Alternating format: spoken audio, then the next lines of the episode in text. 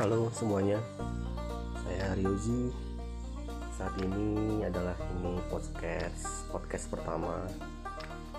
Kita nanti akan berbicara tentang apa aja yang lagi hype akhir-akhir ini. Dan saya sendiri mempunyai latar belakang sebagai musisi, keyboardis lebih tepatnya, dan juga musik produser. Juga saat ini uh, usaha di bidang pendidikan musik piano dan juga sebagai produk spesialis untuk keyboard-keyboard seperti Roland, Nord, uh, Decibel, M Audio, Akai, Alesis.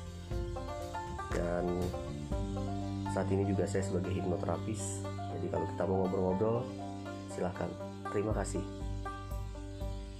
thank you